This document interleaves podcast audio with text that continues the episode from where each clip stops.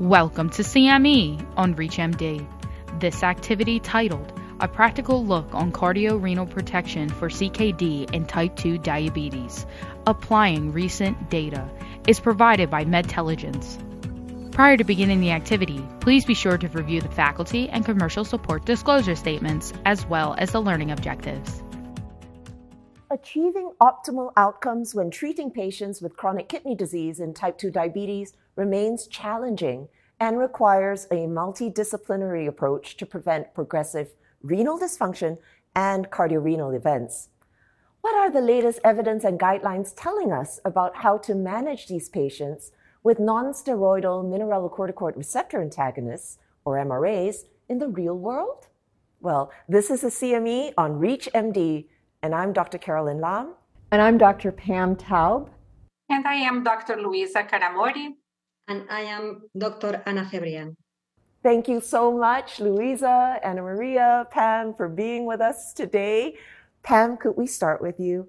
Could you perhaps tell us about a case of early CKD in a patient with type 2 diabetes and what the latest evidence says and how that impacts your therapeutic choices? Well, I'd love to. So, let me tell you about a real patient, one of my patients that I've followed for many years. She is a 73 year old woman with long standing diabetes. Her diabetes was diagnosed about 15 years ago. She also has hyperlipidemia and she presents for routine follow up. And she sees me as a cardiologist because she has a family history of early coronary artery disease and she has an elevated lipoprotein A. So her current medication regimen is rosuvastatin 10 milligrams daily. For her diabetes, she's on metformin 1,000 milligrams twice a day. She's also on the GLP 1 receptor agonist dulaglutide at 1 milligram per week. And we obtained recent blood work, and that reveals that her hemoglobin A1C is 7.5. Her potassium is 3.9, and her creatinine is normal at 0.64, and her calculated EGFR is greater than 90. I also check a UACR to look for microalbuminuria because of her long-standing diabetes, and that is a little surprising. It's elevated at 147. And so she's then started on an SGLT2 inhibitor, empagliflozin, but two weeks later, she develops a urinary tract infection, which I treat. Then, four weeks later, she develops a genital mycotic infection, which I also treat. But she discontinues the medication and doesn't want to continue with the SGLT2 receptor class. So then we discuss other options in terms of what can I do to prevent her progression of renal disease, and I start finerenone, uh, 20 milligrams daily, because her potassium is 3.9. It's in a range where you can start with a higher dose. And then three months later, I check a UACR, and it's nice to see that decrease from 147 milligrams per gram to 96 in a short period, very consistent with what we've seen in clinical trials with use of a non steroidal MRA. Louisa, what do you think about this case? Would you have done different? Yeah, no, I think that's quite interesting. And uh, this patient, of course, uh, it's very similar to many of the patients we see in clinic, long-standing diabetes with some microalbuminuria. And as we all know well, many times cardiovascular disease is not as taught uh, in females, and we need to be careful with that. Sometimes we think about risks and we think about male patients at high risk for cardiovascular disease, which they are, but we need to keep in mind that uh, our female patients, especially those with diabetes, are also at very uh, high risk for cardiovascular disease. And I think that increased the ACR may also be a marker for this increased risk, as Pam was alluding to. Uh, we do see, unfortunately, some patients do, who cannot tolerate the SGLT2 inhibitors. And in that regard, some patients also have urinary incontinence, and that makes things a little bit more complicated. I have a patient very similar to the one who Pam presented, who has urinary incontinence, and there is no way we could use SGLT2 inhibitors for her. So it's great to have other options that we can use and still get the beneficial effects in terms of cardio and renal protection for these patients.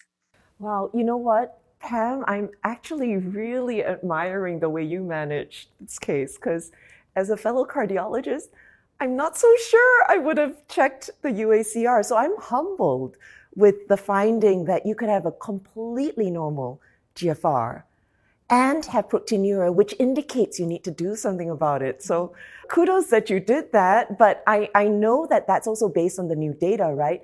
So Anna Maria, could you perhaps tell us a little bit about that new data and why us cardiologists need to start learning to check UACR? Thank you. Cardiologists and also family physician, as me as, as a primary care physician, I have also many problems because we are not thinking enough about the risk the patient have because of the kidney.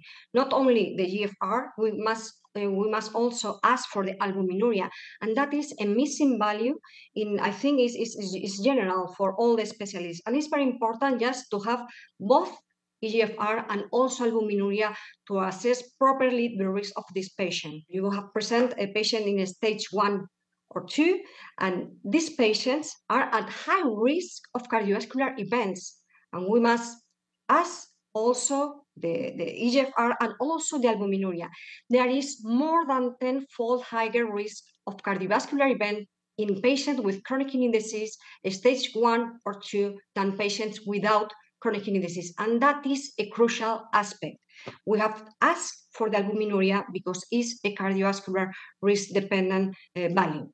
I noticed, Pam, too, that you commented on, you know, being sure to look at the potassium too. And I think one thing that we, we need to always remember is the non-steroidal MRAs still need us to be responsible in looking at the potassium as well. Mm-hmm. Could I just ask your quick thoughts on sort of how you manage that? Yeah. So this patient's an example of someone who had a potassium of 3.9. Yeah. And so per kind of the expert consensus guidelines on how you practically manage these patients, that's a patient that could be easily started on a higher dose of finerenone at 20 milligrams. But if you have a patient that has a history of hyperkalemia or the potassium levels are elevated in any historical context, maybe it was six months ago, or if their current potassium level is over 4.5, you could be more conservative and start at 10 milligrams, recheck the potassium in about a month, and then you can increase it to 20 milligrams. So having two doses really gives you flexibility because a lot of these patients have a lot of other medications, such as ARNIs, ACE inhibitors, ARBs, where they can have higher potassium levels. So I think that another point, depending on your patient, that's quite important is that the GFR is normal, right? So with a GFR above uh, 90, it's very unlikely that the patient would develop hyperkalemia, and that allows us to start on the higher dose as Pam did on this case.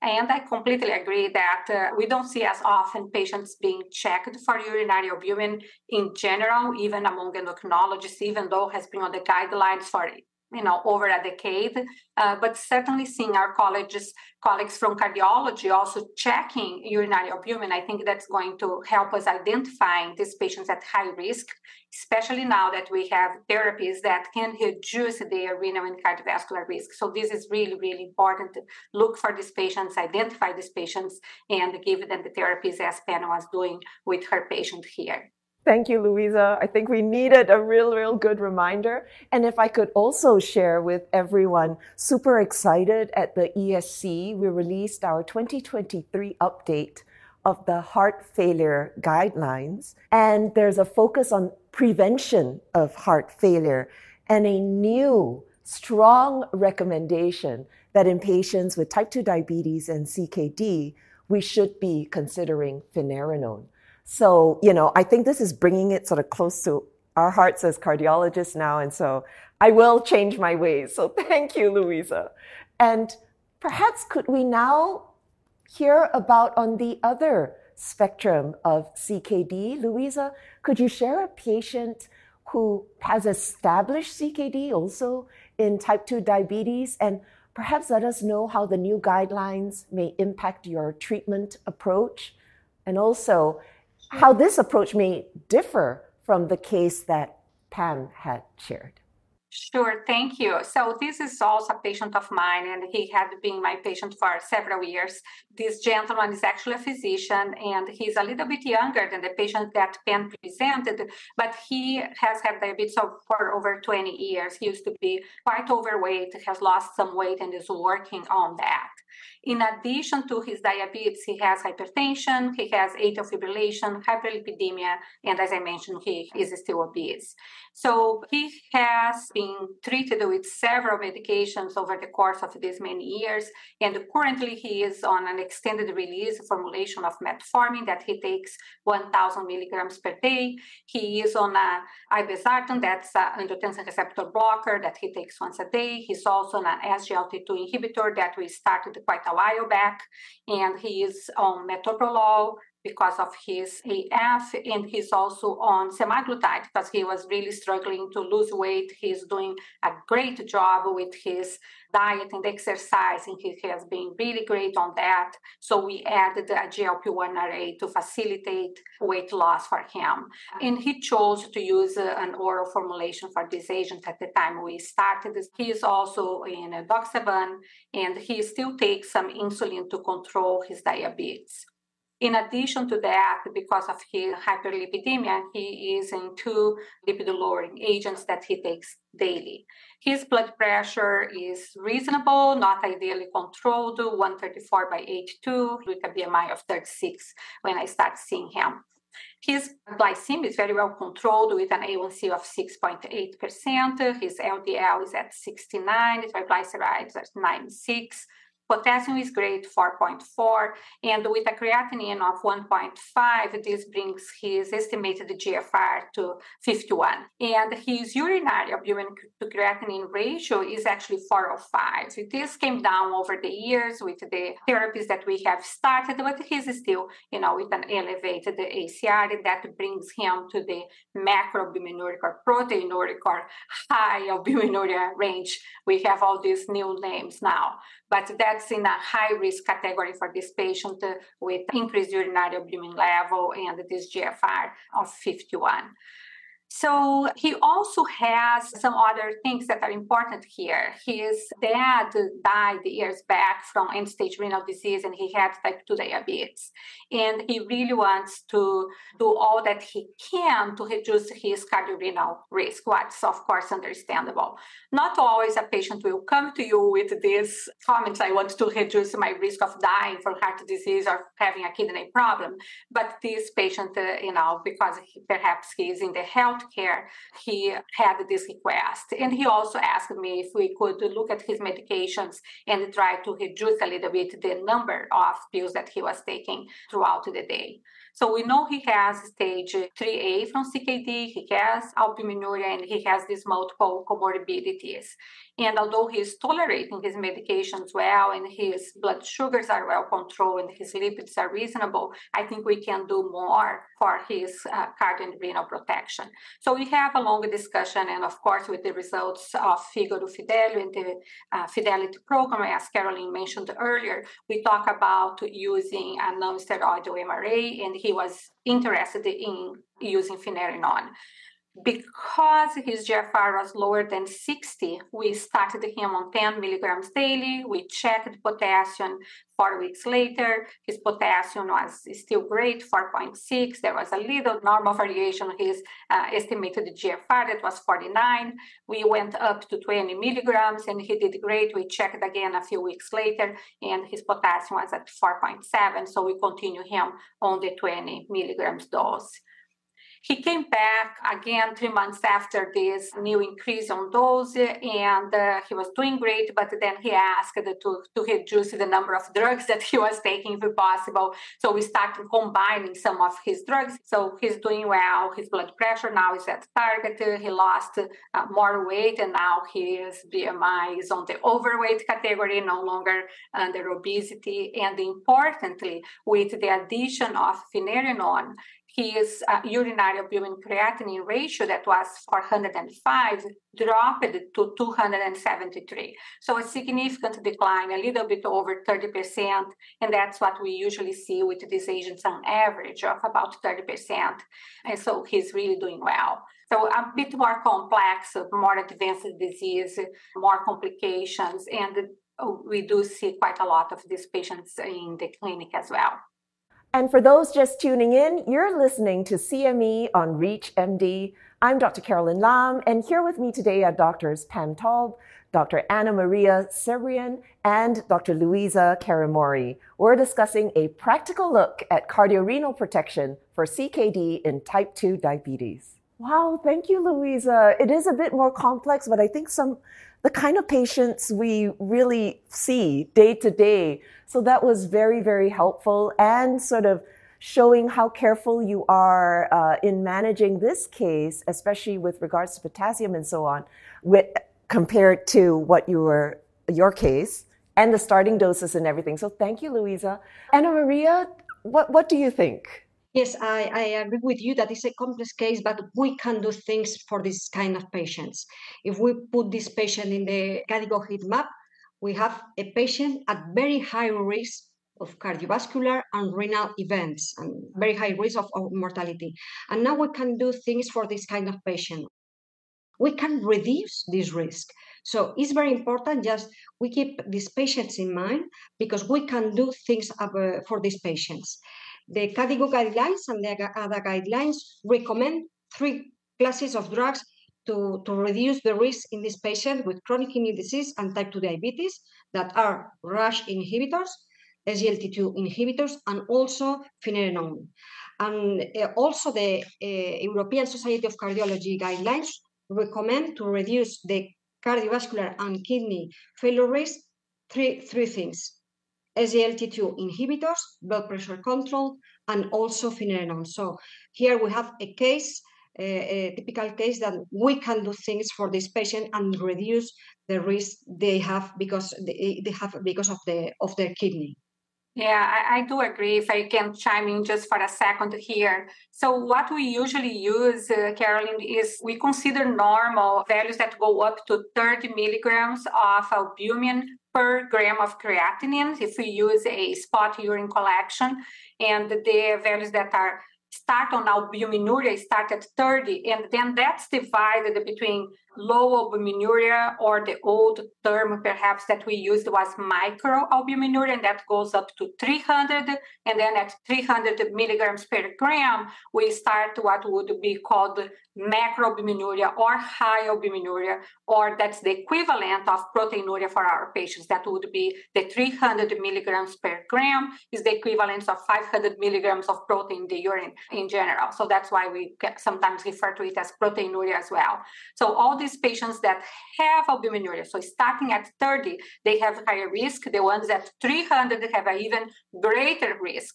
And as your GFR decline, and we start from stage one to stage five, where stage five is end stage renal disease with need for transplant or dialysis, and patients really have a GFR lower than 15 at that stage five.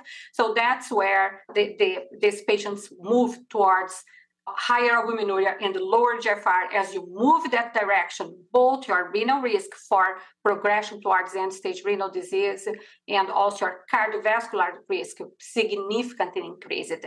Thank you so much. So 3,300. I think we can remember that. So thank you. Pam, one, one other question though. In your patient, you know, the, the poor patient couldn't tolerate the SGLT2 inhibitor but in a case like this, and we've gone through the guidelines that say perhaps we should consider both the SGLT2 inhibitor and finerenone, are you comfortable starting both at the same time and why not? So, in my clinical practice, because when I see the patient, it's when they're very engaged. Yeah. And because follow up sometimes takes a long time, patients sometimes don't have easy access. What I do is I try to start all the medications, but I have them stagger it. So I'll give them instructions and say start the SGLT2 inhibitor.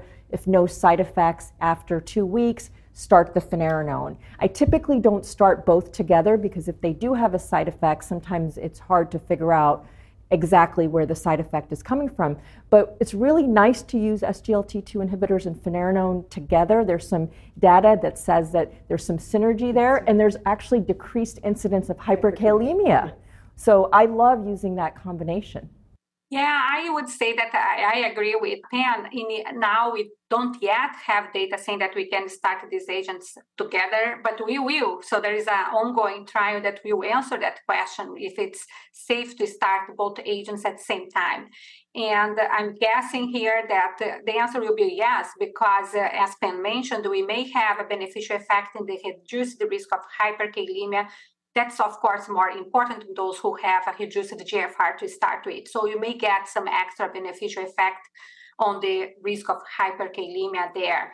Uh, and we um, may have a synergistic effect on reducing of urinary albumin. So that's going to answer an important question. I do the same in practice. I start one medication, tell the patient if everything is going well, we will start the next in sequence just to keep things moving. And we do the same with medications when we are managing hyperglycemia per se, for example, right? We know that the patients have elevated levels and we will need to add some other medications. We tell them or to ramp up on doses or to add another medication uh, in the interim and we check them quickly uh, if needed for labs, sometimes without having an appointment, just to facilitate care uh, for these patients so that they don't wait months and months until the new medication or a higher dose is introduced.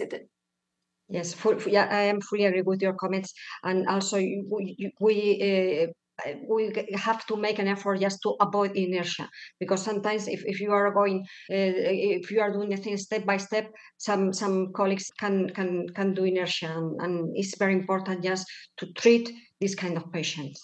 So anna i want to pick up on that point again about the inertia that you brought up. I think it's very important but i also have to say i think physicians other than inertia also have a fear of causing risk that they don't quite understand. So, you know, especially when it's a new medication and so on. So, do you could you elaborate a little bit on what you in practice first look for in terms of safety and perhaps warn the patient as you start finerenone? I think it's very important to talk with our patients about what they should expect uh, of the drug, of the drug that we are prescribing the positive effects and also talk about the adverse effect that they can they can experience and it's very important just to uh, tell them that we have to monitorize potassium and GFR. It's very important to talk to them that in one month uh, time we are going to, to ask for a blood test with potassium and also the GFR and give them the, the, the posology that we are going to, to follow. Wow, thank you. And could you give us perhaps some specifics about what the guidelines say? Maybe some, you know, alarm bells should ring when potassium levels are a certain level, or how often to monitor? Yes, we have to do it simple, and I think it's very important just to keep in mind that we have to start finerenone when we have a potassium level less than five. We have to stop finerenone with a potassium level more than 5.5 and we can initiate with EGFR more than 25. One month after we start the, the finerenone, if the EGFR decline is less than 30, we can increase the dose. If we have start with 10, we can increase to 20. And eh, if the potassium level is less than 4.8, we continue with the dose or increase if necessary.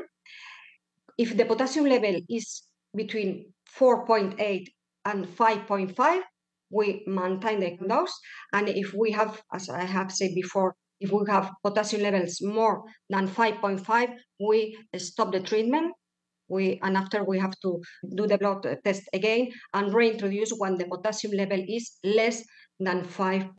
Wow, that was that was very very helpful. I think very reassuring to go through that. Thank you, Anna Maria. Louisa, perhaps could you also share, you know, even as we're thinking now of how to use this in practice, what to look out for, how to monitor, how do you identify the right patient that we should quickly start this on? Yeah, I think that really starts with screening our patients. And uh, we have been talking about this for a long time. And we saw in the case that Ben presented again that the patient had a completely normal GFR, but had increased urinary albumin levels. So it's really important that we check both. Uh, get a, creatinine so that we get an estimation of the patient's glomerular filtration rate, but also check the urinary albumin levels. It's very simple. We just needed to ask them to do a spot urine. But for some reason, sometimes even when we order, patients don't get it done. So I think that's very important to, to talk to the patients and explain why we need that test too. I think that when that discussion takes place, why we are doing things, I think that's more likely that people will go to the lab and get that urine test done it's very interesting. Sometimes they go to the lab and get the blood work done, but they don't, don't collect the urine. So it's really important to have uh, that conversation. So that's, I think that's the, the basis to identify these patients. Of course, we know about family history, we know about obesity, we know about dyslipidemia, we know about everything else, but we need to have these measurements that will help us to stratify the risk and guide us in terms of therapy. So I think that we are in a time where we do have a lot to offer our patients, and that's really important. We were not at this stage 10 years back, right? So now we have a lot to offer, and it's important that we offer them the therapies that we can, that we have accessible, so that we can reduce their risk. And this, as we mentioned earlier, Carolyn, it's not going to be done by using a single agent. It's really a multidisciplinary approach. We need to have uh, colleagues involved, need to have the patient very involved on that approach and then understand that we may need to use multiple medications to really significantly reduce uh, the risk of cardiovascular and renal disease in a meaningful way. That's so beautifully put, isn't it? So, Louisa, if I may, you talked about identifying the right patients, making sure we give the right treatment, but I really love what both of you emphasized about communicating. So making sure we communicate to the patient the benefit risk, and the benefit is huge. It's cardiorenal protection from real events. And then the risk, but the nice thing, it's a manageable risk that if we monitor properly, we can manage it together with the patient, but please, they need to help us and not just skip all the tests and so on and so forth, right? Pam, anything else, of pearls of wisdom to add? I think it's all about starting early and detecting disease early. That's where the elegance of medicine is, is detecting disease before it's obvious. So detecting that microalbuminuria before the EGFR starts to decline and acting on that. All right. Well, this has really been an incredibly helpful and educational uh, discussion. Thank you so much, Pam, Anna Maria, Louisa. Could I now give each of you just a chance to give your take home messages to everyone? I could start with Louisa first, please.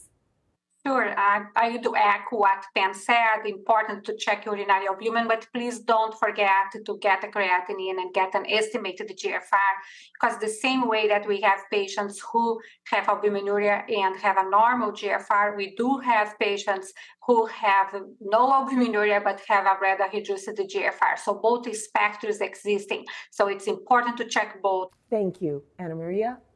Yes, I, I agree. And my message is early intervention, please check the kidney of, of your patient with both EGFR and also albuminuria. Think in both. Keep in mind the risk your patients have because of the kidney and act when you need for treat this risk and reduce the risk of your patients. Thank you. And Pam. Well, in addition to early detection, aggressive treatment with the multiple agents that we have available is paramount. And don't be afraid of the side effects like hyperkalemia. Just have a strategy for close monitoring. Mm-hmm. Thank you. I don't think I could add anything more except to thank you, Pam, Anna Maria, Louisa, once again, and to thank the audience for listening in today. It has been a very valuable time, and I have learned a lot. I trust the audience has too. Thank you. You have been listening to CME on ReachMD. This activity is provided by Medtelligence. To receive your free CME credit or to download this activity, go to reachmd.com slash medtelligence. Thank you for listening.